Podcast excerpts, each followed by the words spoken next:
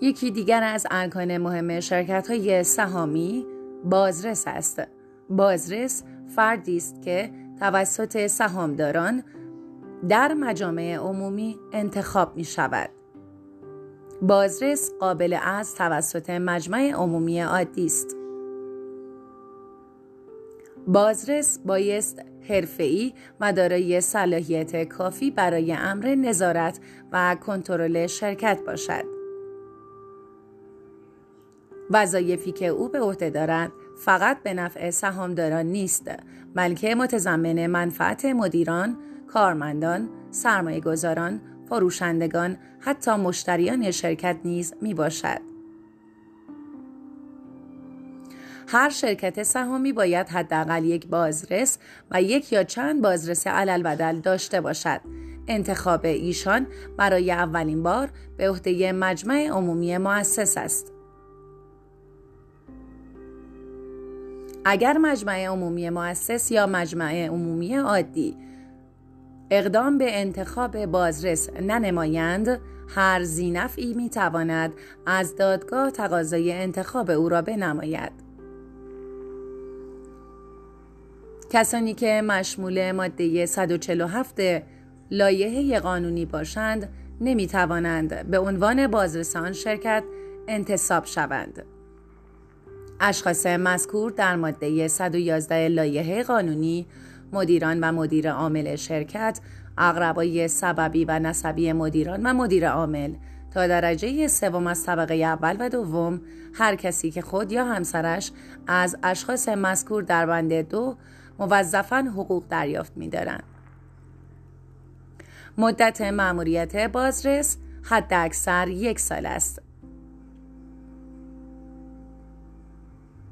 وظایف عمده بازرسان در شرکت های سهامی معموریت بررسی حساب ها معموریت اطلاع رسانی به سهامداران و به مقامات قضایی معمولیت های نظارتی خاص موجب ماده 117 148 95 91 93 لوایح قانونی سال 47 اختیارات بازرس طبق قانون اختیارات وسیع است این اختیارات شامل هر گونه رسیدگی و بازرسی و در این راستا می تواند از کارشناسان متخصص نیز بهره گیرد.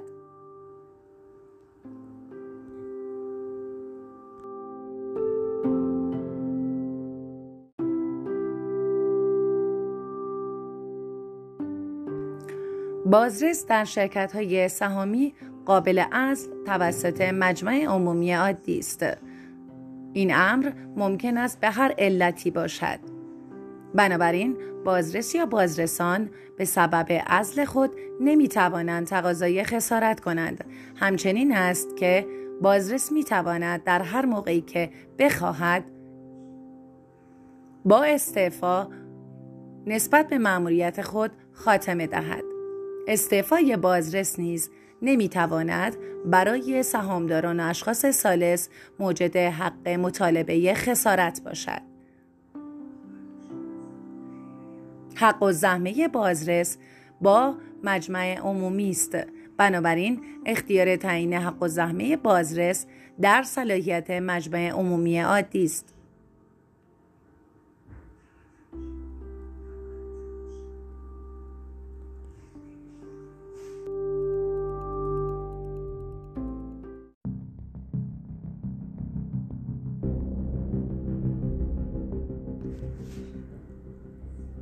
حساب های شرکت. قرض از تشکیل شرکت های سهامی کسب سود و منفعت اقتصادی است. از این رو عملکرد و سود و زیان شرکت در پایان هر دوره مالی بسیار حائز اهمیت است. پس از انقضای سال مالی حساب مالی و وضع عمومی شرکت بایست توسط هیئت مدیره آن شرکت تهیه و تنظیم گردد. ترازنامه شرکت صورت جلساتی است که وضع مالی شرکت را در تاریخ معین نشان می دهد. با مقایسه ترازنامه هر سال با سال مالی قبل می توان به عملکرد شرکت پی برد. مدیران بایست 20 روز قبل از تشکیل مجمع عمومی صورت حسابهای تنظیمی را در اختیار بازرسان شرکت قرار دهند. مجمع عمومی فوقالعاده پس از استماع گزارش مدیران و بازرسان در مورد تصویب حسابها و گزارش فعالیت و وضعیت شرکت تصمیم گیری می کنند.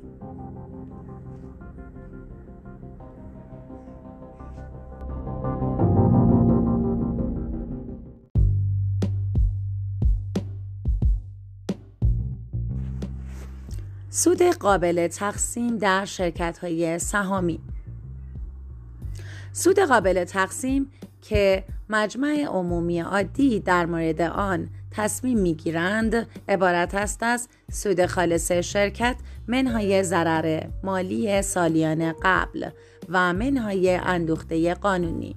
سود خالص شرکت عبارت است از درآمد حاصل در هر سال مالی منهای کلیه هزینه ها و استهلاکات. از سود خالص حداقل یک بیستم برای اندوخته قانونی شرکت باید کسب گردد این میزان بایست تا جایی پیش برود که میزان اندوخته قانونی به یک دهم سرمایه شرکت برسد به نظر می رسد این اندوخته برای بالا بردن تضمین طلب طلبکاران شرکت است. شرکت همچنین می تواند علاوه بر اندوخته قانونی مبالغی از سود قابل تقسیم را به عنوان اندوخته اختیاری منظور کند.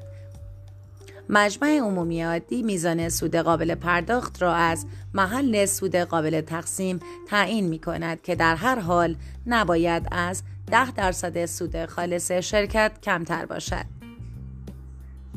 هر سودی که بدون طی مراحل قانونی تقسیم گردد اصطلاحا منافع مهم نامیده می شود. پرداخت چنین سودی دارای مجازات کیفری است اگر شرکت در هر سال مالی سود خالص نداشته باشد پس سود قابل تقسیم هم نداشته و هیچ سودی به سهامداران قابل پرداخت نخواهد بود. در صورتی که شرکت سود خالص قابل تقسیم داشته باشد حداقل ده درصد آن باید قابل پرداخت باشد.